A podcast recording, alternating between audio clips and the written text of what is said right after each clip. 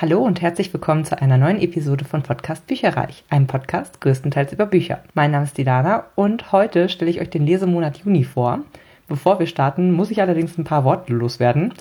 Erstens, es könnte sein, dass die Rasenmäher-Kombi, die gerade vor meinem Fenster rumfährt und alles mäht und äh, irgendwelche Hecken schneidet, zu hören sein wird im Hintergrund. Das bitte ich zu entschuldigen, ging jetzt aber nicht anders. Und zweitens bitte ich zu entschuldigen, falls die Audioqualität dieses Mal nicht ganz so gut sein sollte, denn der Halter oder Ständer von meinem Aufnahmegerät, wobei der Halter ist eigentlich nicht das Problem, der lässt sich nicht mehr reindrehen, weil ein Teil aus meinem Aufnahmegerät leider kaputt gebrochen ist, was ein Plastikgewinde war und dadurch hält jetzt der Halter nicht mehr. Dementsprechend habe ich gerade das Aufnahmegerät in der Hand und es wird eventuell dazu führen, dass ich in unterschiedlichen Abständen zum Mikro mich bewege und vielleicht auch mal links, mal rechts oder wie auch immer, also nicht ganz mittig quasi positioniert bleibe. Ich hoffe, es wird nicht zu hören sein und ihr könnt trotzdem die Folge ganz normal genießen und mit der starten wir jetzt auch. Als erstes im Lesemonat Juni gelesen habe ich Das Labyrinth, ein illustrierter Roman von Simon Stalenhag. Stalenhag. Das ist ein Rezensionsexemplar aus dem S. Fischer Tor Verlag, ist im April 2022 erst erschienen und hatte 152 Seiten. Und wie es der Name im Grunde schon sagt oder der Untertitel, ist es eben ein illustrierter Roman. Für mich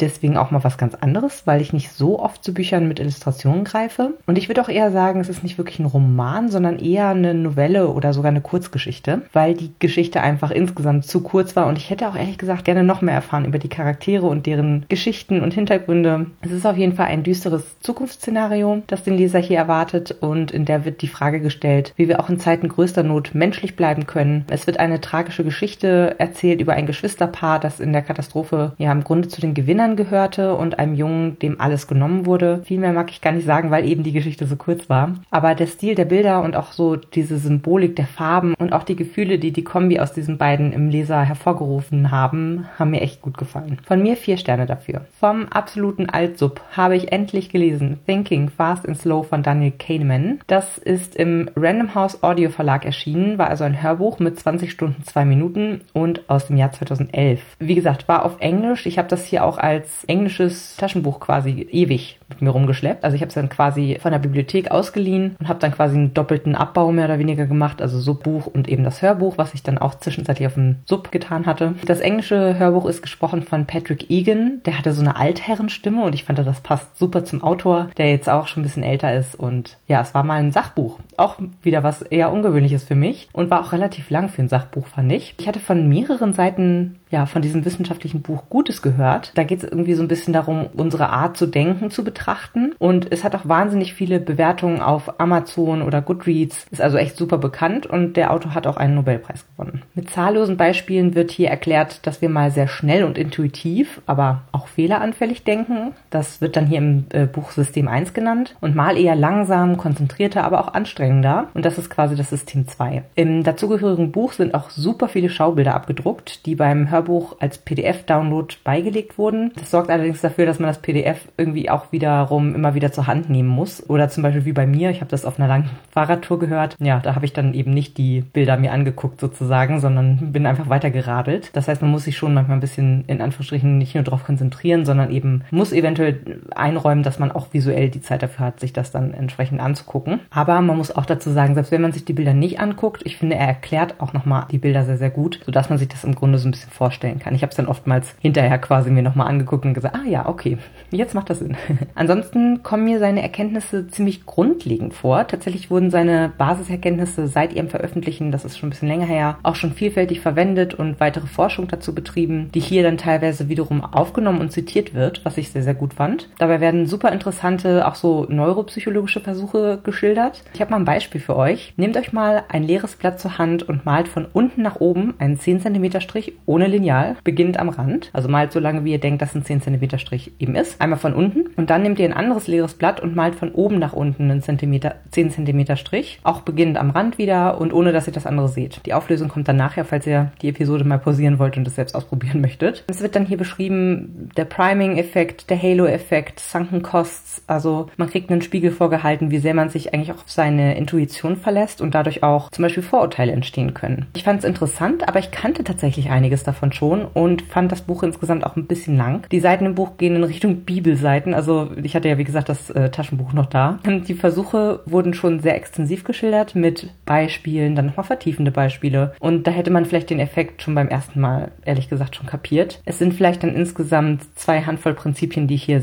dann entsprechend sehr tief erklärt werden. Also insgesamt ganz interessant, hätte aber kürzer ausfallen dürfen. Von mir gibt's dafür tatsächlich nur drei Sterne. Und jetzt gibt's mal die Auflösung zu dem kleinen Experiment. Also zumindest so hat es das Buch geschildert, dass die Linie, die vom unteren Seitenrand hergezogen wird, kürzer ist als die vom oberen Seitenrand. Messt mal nach. Die obere ist oft länger als 10 cm, die untere eher kürzer. Und das hat das mit der Art unseres Denkens zu tun und dem, ja, sozusagen Priming, wenn ich mich richtig erinnere, dass man oben mit viel assoziiert und unten mit wenig und dann vertut man sich quasi. Bin mal gespannt. Also schreibt mir gerne mal auf buicherei.net, ob das bei euch auch so geklappt hat, wie er das so schildert. Als nächstes habe ich gelesen 23.12 Uhr Menschen in einer Nacht von Adeline Dieudonné. Das ist ebenfalls ein Rezensionsexemplar gewesen aus dem DTV Verlag, ist frisch im Mai 2022 erschienen und hat 256 Seiten. Und dieses Buch war einfach nur krass. Das war mein erstes Buch von Adeline Dieudonné und ich hätte jetzt durchaus Interesse, auch ihre anderen beiden Titel zu lesen. Hier wird eine Momentaufnahme gezeigt von 13 Menschen an einer Autobahnraststätte in den Ardennen, nachts um 23.12 Uhr, deswegen auch der Titel. Und ihre Geschichten werden nach und nach erzählt, auch sehr unabhängig voneinander. Und nach und nach wird so ein Kaleidoskop der skurrilen Menschlichkeit aufgezeigt. Es waren wirklich verstörende Geschichten, aber wahnsinnig gut formuliert und auch richtig packend geschrieben. Ich konnte die Entscheidung der Person sehr selten nachvollziehen. Zum Beispiel ging es um eine junge Frau, die sich hat verkuppeln lassen lassen von ihren künftigen Schwiegereltern. Äh, die sind beide Gynäkologen und die sehen sie irgendwie auch nur so als Gebärmaschine. Ihren zukünftigen Ehemann sieht sie als erstes, als sie sich gynäkologisch von den beiden untersuchen lässt, obwohl sie eigentlich nur zum Ess Abendessen eingeladen war. Und drei Dates später folgt schon der Antrag. Und da habe ich so gedacht, warum läuft man da nicht direkt weg irgendwie? Naja, sie rächt sich dann, weil der Mann hat auch so einen Sauberkeitsfimmel irgendwie. Und dann rächt sie sich an dem, indem sie sich von ihrem Ex-Freund und seinen fünf Kollegen durchnehmen lässt, worauf dann ihr Mann sich eine Geschlechtskrankheit einfängt. Also solche Sachen sind damit bei. Eine der Frauen hat ein Massaker in ihrer Nachbarschaft überlebt, bei dem Leute mit Schusswaffen alle niedergemäht haben. Es wird aber nicht genau erklärt. Also es spielt, glaube ich, in Belgien und es wird nicht genau erklärt, wie das überhaupt passieren kann, ehrlich gesagt. Wiederum eine andere Frau ist Fitnessbloggerin und mehr und mehr genervt von ihrem Mann und sie verliert ja im Grunde die Haftung zur Realität und ermordet ihn mit einem Küchenmesser, weil er Chips direkt aus der Tüte futtert und sich dabei über seinen Job aufregt. Um, es geht auch um die Mitarbeiter der Tankstelle und um einen Pferdewirt, der psychisch nicht mehr ganz auf der Höhe ist und plant, ein erfolgreiches Turnier Turnierpferd von einer Klippe in einen nahegelegenen See zu reiten, natürlich brennend, weil er glaubt, der See würde mit ihm sprechen und dies als Opfer fordern. Außerdem ein Abschlepper, der Pickup-Artist ist und so weiter und so fort. Also es war wirklich ein, wie ich schon gesagt habe, Kaleidoskop der Skurrilitäten. War aber auf jeden Fall ziemlich cool und ich würde dem Ganzen vier Sterne geben. Das nächste Hörbuch, was ich gehört habe, war Die verschwundene Schwester von Lucinda Riley. Endlich. Das ist ein Rezensionsexemplar aus dem Hörverlag mit 21 Stunden 6 Minuten und das ist im Mai 2021 schon erschienen. Ich lese ja die gesamte Reihe mit Lea Plants and Reads. Und das ist halt auch eines der Bücher auf meinem Projekt der Reihen, was ich mir für dieses Jahr vorgenommen habe. Wir haben recht lange gebraucht, um es beenden zu können, sage ich jetzt mal. Deswegen sage ich gleich auch nochmal und sind damit jetzt erstmal fertig mit der Reihe. Band 8 soll ja auch nochmal kommen, aber das wird wohl auch noch ein kleines bisschen dauern. Also wenn ich richtig informiert bin, dann äh, erscheint er irgendwann 2023 oder so. Aber das werden wir sicherlich auch noch zu Ende führen, denn wir haben viele Fragen und wenig Antworten und genau das ist leider auch der Knackpunkt an diesem Band gewesen. Selbst in diesem vorletzten Band, der übrigens auch aus der bisherigen Erzählstruktur quasi komplett ausbricht, hat sie für die übergreifende Geschichte Geschichte nur noch mehr Fragen aufgeworfen, anstatt mal welche zu beantworten. Und das hat einfach mega frustriert. Aber nochmal kurz zu den Sprechern. Wir haben hier einmal Oliver Siebeck, der hat den Großteil eigentlich gesprochen. Äh, diesmal nicht die Vergangenheitssachen, sondern quasi die Gegenwart. Mit 247 Ergebnissen oder Hörbüchern auf Audible ist er auch sehr, sehr dick im Geschäft und macht das auch richtig gut. Dann die Protagonistin Mary wurde gesprochen von Sabine Arnhold. Die hat 109 Ergebnisse auf Audible. Die interpretiert sonst oft ja, Historisches wie Ulrike Schweikart, aber auch Jugend-Fantasy oder Jugend-Sci-Fi, zum Beispiel Sabah Tahir und hat zu der Person gut gepasst, fand ich. Also nicht zu jung hörte sie sich an und das ist auch eine Protagonistin gewesen, die ich glaube in den 60ern war, also 50er oder 60er, ich weiß nicht mehr genau. Dann hatten noch kleinere Rollen Monika Oschek und Thomas Holländer. Die haben jeweils 25 bzw. 11 Ergebnisse auf Audible. Der Thomas Holländer kam ganz zum Schluss, da gab es einen Brief von Pa Salt, der da nochmal vorgelesen wurde und der hat mir tatsächlich nur so mittelmäßig gefallen. Also die Stimme passte irgendwie nicht zu einem älteren Mann in meinem Kopf.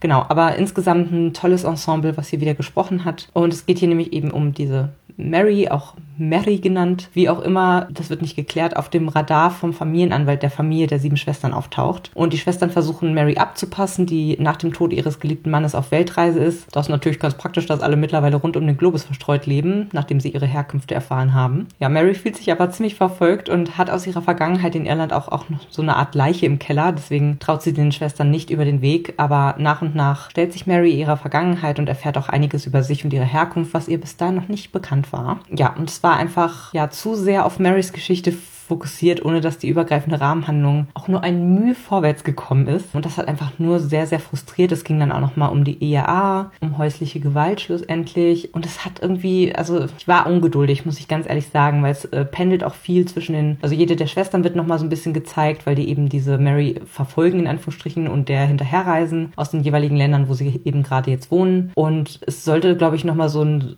ja, es war so ein Atemholen vor dem eigentlichen Finale. Und das fühlte sich komplett an wie so ein Mittelteil von einer Reihe sozusagen. Ja, das habe ich daran einfach zu kritisieren und deswegen gibt es von mir tatsächlich für diesen Band, der für mich der schwächste in der gesamten Reihe bisher war, zwei Sterne. Und hier gibt es einen kleinen Ausschnitt für euch. Bei dem Gedanken stand sie auf und ging über den schwach erleuchteten Weg zu Pars Garten. Sie setzte sich auf die Bank vor der Amilla-Sphäre und atmete tief die noch warme Sommerluft ein. Der Duft der Rosen, die die Laube überwucherten, war betörend.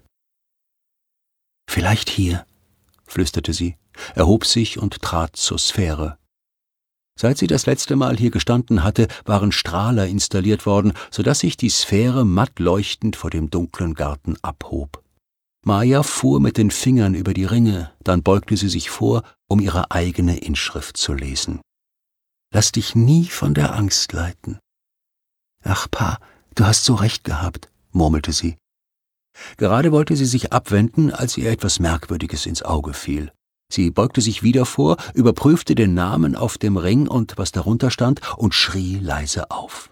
Mon als nächstes habe ich zu Obsidio aus der Die Illumine-Aktenreihe von Jay Christoph und Amy Kaufman gegriffen. Das ist ein Rezensionsexemplar aus dem DTV-Verlag, was auch im Mai 2022 erst erschienen ist, hat 624 Seiten und das gehört für mich zu meinem Projekt Autorinnen, denn ich möchte von Jay Christoph gerne alles lesen, was er bisher veröffentlicht hat auf Deutsch und da gehört das auch absolut dazu. Und ich habe es in einer Leserunde mit meiner Freundin Ramona gelesen. Und oh mein Gott, wie lange haben wir Fans bitte auf diesen Abschlussband gewartet? Es ist so eine tolle Im Jugendbereich. Es hat mich wirklich, wirklich gefreut, endlich zu erfahren, was aus unseren Lieblingscharakteren aus den ersten beiden Büchern geworden ist, ob die Antagonistin zur Rechenschaft gezogen wird und so weiter und so fort. Und es ist ja auch wie immer eigentlich optisch ein totaler Genuss gewesen, weil sich transkribierte Videos, Chatprotokolle, Zeichnungen und sogar ja so Zettel an Fliesenwänden quasi in diesem Buch abwechseln. Also ich liebe einfach diese Reihe und ich kann sie nur empfehlen. Ich versuche nicht zu viel zu verraten und es wird auch definitiv spoilerfrei wie immer bleiben. Es geht ja hier um zwei Unternehmen, die um einen einen Planeten namens Kerensa Krieg führen, auf dem das seltene Hermium vorkommt. Da gibt es einmal das Unternehmen WUC, die waren zuerst da und haben eigentlich schon seit Jahren illegal dieses Hermium geschürft, bis sie dann von Bytech überfallen werden. Und Katie und Asher vom Planeten wurden im ersten Buch begleitet und im dritten laufen quasi jetzt die Fäden zusammen und die letzte große Schlacht um den Planeten wird nacherzählt. Ich fand es, wie gesagt, großartig. Es hat richtig viel Spaß gemacht. Muss allerdings sagen, das Ende war vielleicht ein bisschen überstürzt und so, so ein bisschen habe ich mich gefühlt wie, ach guck mal hier, ich habe noch einen Hasen aus dem Hut gezaubert auf den letzten Drücker.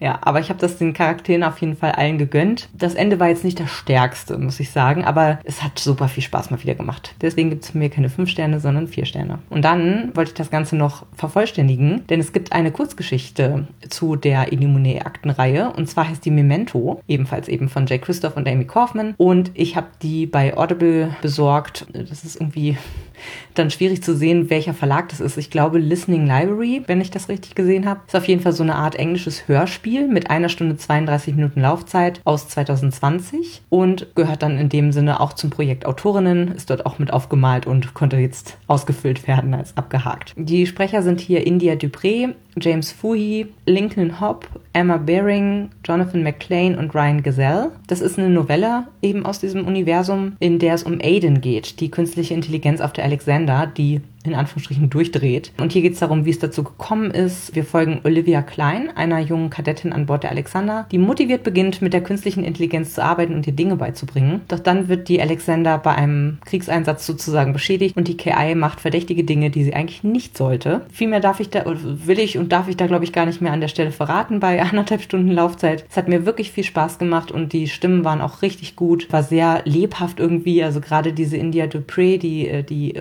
Olivia gelesen hat, da hat man richtig gut gemerkt, ja, wie es der auch immer schlechter dadurch ging, dass eben Aiden sich so verändert hatte und wie enthusiastisch sie sozusagen zu Anfang war. Also ja, hat wieder richtig viel Spaß gemacht und ich würde dem vier Sterne geben. Danach habe ich endlich, endlich, endlich Grüße gehen raus an Julia, zu Die Chemie des Todes von Simon Beckett gegriffen. Das ist im Rowold Verlag erschienen. Ich hatte es als E-Book gelesen und es hat 431 Seiten aus dem Jahr 2007. Damit konnte ich verschiedene Sachen abhaken. Und zwar einmal ist das Buch auf meinem Projekt der Reihentitel quasi enthalten. Und dann habe ich es noch auf der 12 für 2022er Liste drauf. Denn wie gesagt, hier nochmal Winke Winke an Julia.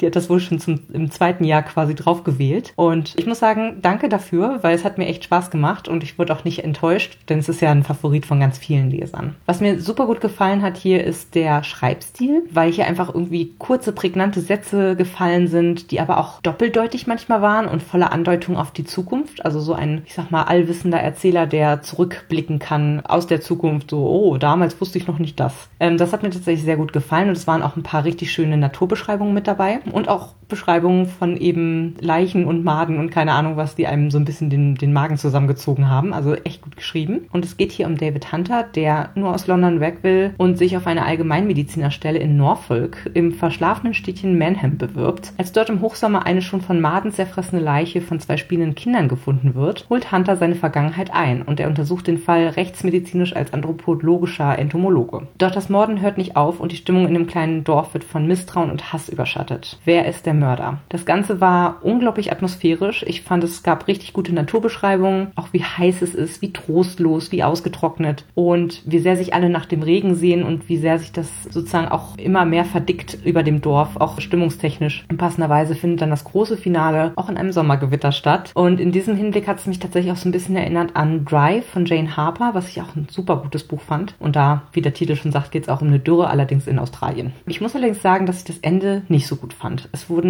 einige falsche Fährten ausgeworfen, wer der Mörder sein könnte. Und diese wurden eigentlich auch alle nach und nach zum Ende hin abgearbeitet, wenn man so möchte. David Hunter schwankt zwischen allen der Reihe nach und wer dahinter steckt, hatte ich so ähnlich während des Lesens an einer Stelle schon geahnt, aber ich fand das nicht die realistischste Auflösung. Mm, und dazu kommen dann noch so ein paar Zuckergussmomente zu dem ansonsten eigentlich so abgebrühten Buch irgendwie nicht so richtig passten. Also es war ein guter Auftakt und ich werde die Reihe auf jeden Fall weiterverfolgen. Bin gespannt, was unserem Dr. Hunter da noch so widerfährt und gebe diesem Buch vier Sterne. Ebenfalls vom absoluten Altsub ist Santa Olivia von Jacqueline Carey. Das ist erschienen im Grand Central Publishing bzw. Hachette Verlag aus dem Jahr 2009 mit 343 englischen Seiten. Ist wie gesagt schon ewig auf meinem Sub, aber jetzt nicht mehr. Ich fand damals die Couchiel-Reihe von der Autorin so toll und da habe ich mir dann den Auftakt dieser Dilogie damals zugelegt. Couchiel auch immer noch eine große Empfehlung tatsächlich von mir. Schon ewig nicht mehr gelesen, aber die war richtig gut, die Reihe. Und hier geht es um eine dystopische Gesellschaft, die durch eine Epidemie gebeutelt ist. Viele sind gestorben und wir finden uns in einem Dorf an der Grenze zu den USA im ehemaligen Texas wieder, nämlich Santa Olivia, benannt nach einer Kinderheiligen. Das Militär herrscht, die Bewohner sind arm und alles sehr, sehr rückständig. Lou Garon wird als Tochter einer Einheimischen und eines genmanipulierten Supersoldaten geboren, der vor der US-Regierung nach Mexiko flieht. Deshalb ist Lou mit größer Stärke und Ausdauer gesegnet, muss ihre Übermenschlichkeit aber verstecken, damit sie nicht in die Fänge der Regierung gerät. Außerdem fürchtet sie sich vor nichts, was ebenfalls total gefährlich sein kann. Zum Glück hat sie ihren älteren Halbbruder Tommy, der ihr beisteht. Der hochrangigste Militär im Ort liebt übrigens gute Boxkämpfe und bietet deswegen den verzweifelten Bewohnern von Santa Olivia einen Deal an. Wer bei einem Boxkampf gegen einen seiner Soldaten gewinnt, darf mit einer Begleitperson in die USA einreisen und ist frei. Da kann Tommy natürlich nicht widerstehen.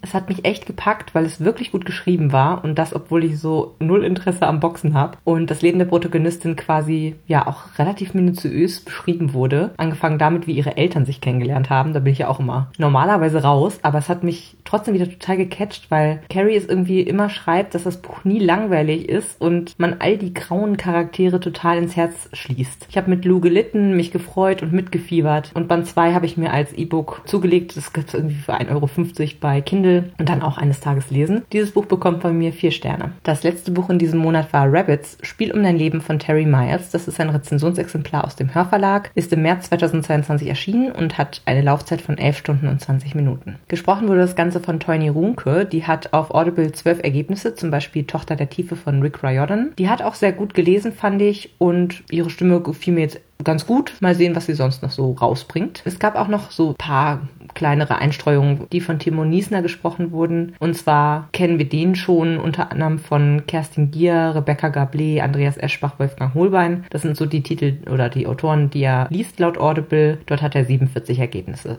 Und hier nutze ich mal ausnahmsweise den offiziellen Klappentext, weil der es sehr, sehr gut zusammenfasst und ich das besser, glaube ich, gar nicht könnte. Seit vielen Jahren hat Kay keine Familie mehr und kann sich nur noch auf zwei enge Freunde verlassen, Chloe und Baron. Gemeinsam sind sie süchtig nach Rabbits. Niemand weiß genau, seit wann dieses geheime Spiel im Untergrund existiert, wann endlich die nächste Runde beginnt und wer mitspielt, was der Gewinner bekommt. Doch diese eine Regel ist klar, die Spieler dürfen nicht darüber sprechen und wer gegen die Regel verstößt, schwebt in Lebensgefahr. So wie ein berühmter Ex-Spieler, der Kay einen Auftrag erteilt und plötzlich spurlos verschwindet. Alarmiert schlägt Kay alle Warnungen in den Wind und fängt an, den Hinweisen zu folgen ohne zu ahnen, dass die gefährlichste Rabbits-Runde aller Zeiten längst begonnen hat. Ich muss leider sagen, ich fand das Hörbuch nicht gut. Es war ziemlich viel an den Haaren herbeigezogen, voller Zufälle und Absurditäten. Und das macht es echt schwer, die Handlung nachzuvollziehen und komplett in das Spiel, ja, in Anführungsstrichen abzutauchen, weil es einfach so unrealistisch war. Und ich fand es so schade, weil es hörte sich echt so spannend an. Dazu kommt, dass die Geschichte komplett handlungsgetrieben ist und wir über Kay oder auch über Chloe oder Baron eigentlich kaum etwas über den Charakter erfahren. Also wir kriegen so ein bisschen mit, dass Kay psychisch labil ist, aber der Rest ist komplett handlungsgetrieben. Und die ist aber dann, wie gesagt, Hanebüchen. Und deswegen hat mir das Buch leider nicht so gut gefallen. Und ja, ich werde auch leider schnell vergessen, was ich da gehört habe, weil vieles irgendwie für mich auch nicht so richtig sinnvoll zusammenpasste, muss ich leider sagen. Finde ich wirklich, wirklich schade, weil ja, wie gesagt, ich fand es hörte sich total spannend und cool an.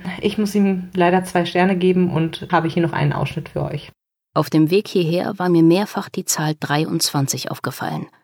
23 Blumen auf einer Plakatwand in der Werbung für einen Blumenladen, 23 Schritte fürs Überqueren der Straße, ein junger Typ mit einem Sweatshirt von LeBron James, der als Basketballer die Nummer 23 trug. Und dann stieg dieser Typ auch noch in den Bus 23. Und jetzt fuhren wir in den zweiten Stock hoch und Chloe hatte dreimal den Knopf gedrückt zwei, drei. Eine wilde Euphorie erfasste mich, wie immer, wenn ich Muster und Verknüpfungen erkannte. Ich zwang mich ruhig zu atmen. Einer meiner vielen Therapeuten hatte mir geraten, die erstaunlichen Koinzidenzen zu würdigen und dann nicht mehr darauf zu achten, sobald ich in diesen Zustand geriet. Also holte ich jetzt tief Luft und wartete darauf, dass die 23 sich verflüchtigen würde. Ich konnte es mir nicht erlauben, wieder die Kontrolle zu verlieren. Nicht jetzt.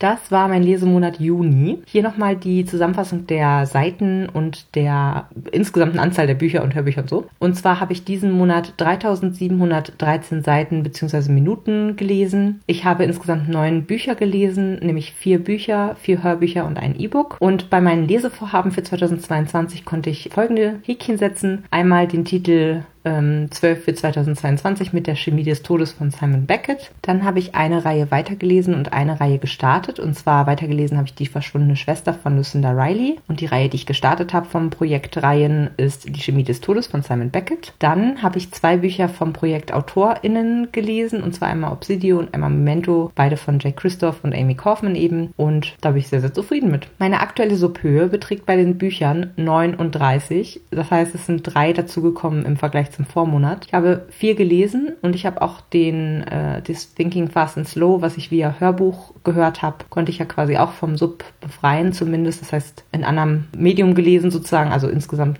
fünf gelesene oder vom Sub befreite Bücher. Und dann habe ich aber noch ein paar Bücher dazu. Und zwar von der Bücherbüchse Strange the Dreamer und Muse of Nightmares von Lainey Taylor. Dann auch noch Das Reich der Vampire von Jay Christoph und Clockwork Angel von Cassandra Clare. Die waren jetzt alle von der Bücherbüchse. Dann hatte ich vorbestellt Endsinger von Jay Christoph. Das ist auch zum Erscheinungstermin gekommen. Und dann habe ich noch Rezensionsexemplare bekommen, neue. Und zwar Tief in den Wäldern von Chevy Stevens. Und hier betrachtet sieht das scheiße aus von Max Oswald. Und nochmal, ich sag mal, unerwarteterweise das Reich der Vampire von Jay Christoph. Hatte ich eigentlich eine Absage bekommen, aber habe ich es jetzt doch quasi zugeschickt bekommen. Und dann habe ich noch ein spontanes Geschenk bekommen und zwar die Erfindung der Sprache von Anja Baumheier, was meine in Anführungsstrichen Schwiegereltern quasi bei einer Lesung bei sich in der Stadt vorgestellt bekommen haben und echt cool fanden. Und dann haben sie es mir mitgebracht. Bei den Hörbüchern habe ich 99 ungelesene Hörbücher auf dem Sub. Das sind insgesamt zwei mehr als letzten Monat. Das liegt daran, dass ich zwar vier gehört habe und auch noch Strange the Dreamer runtergelöscht habe,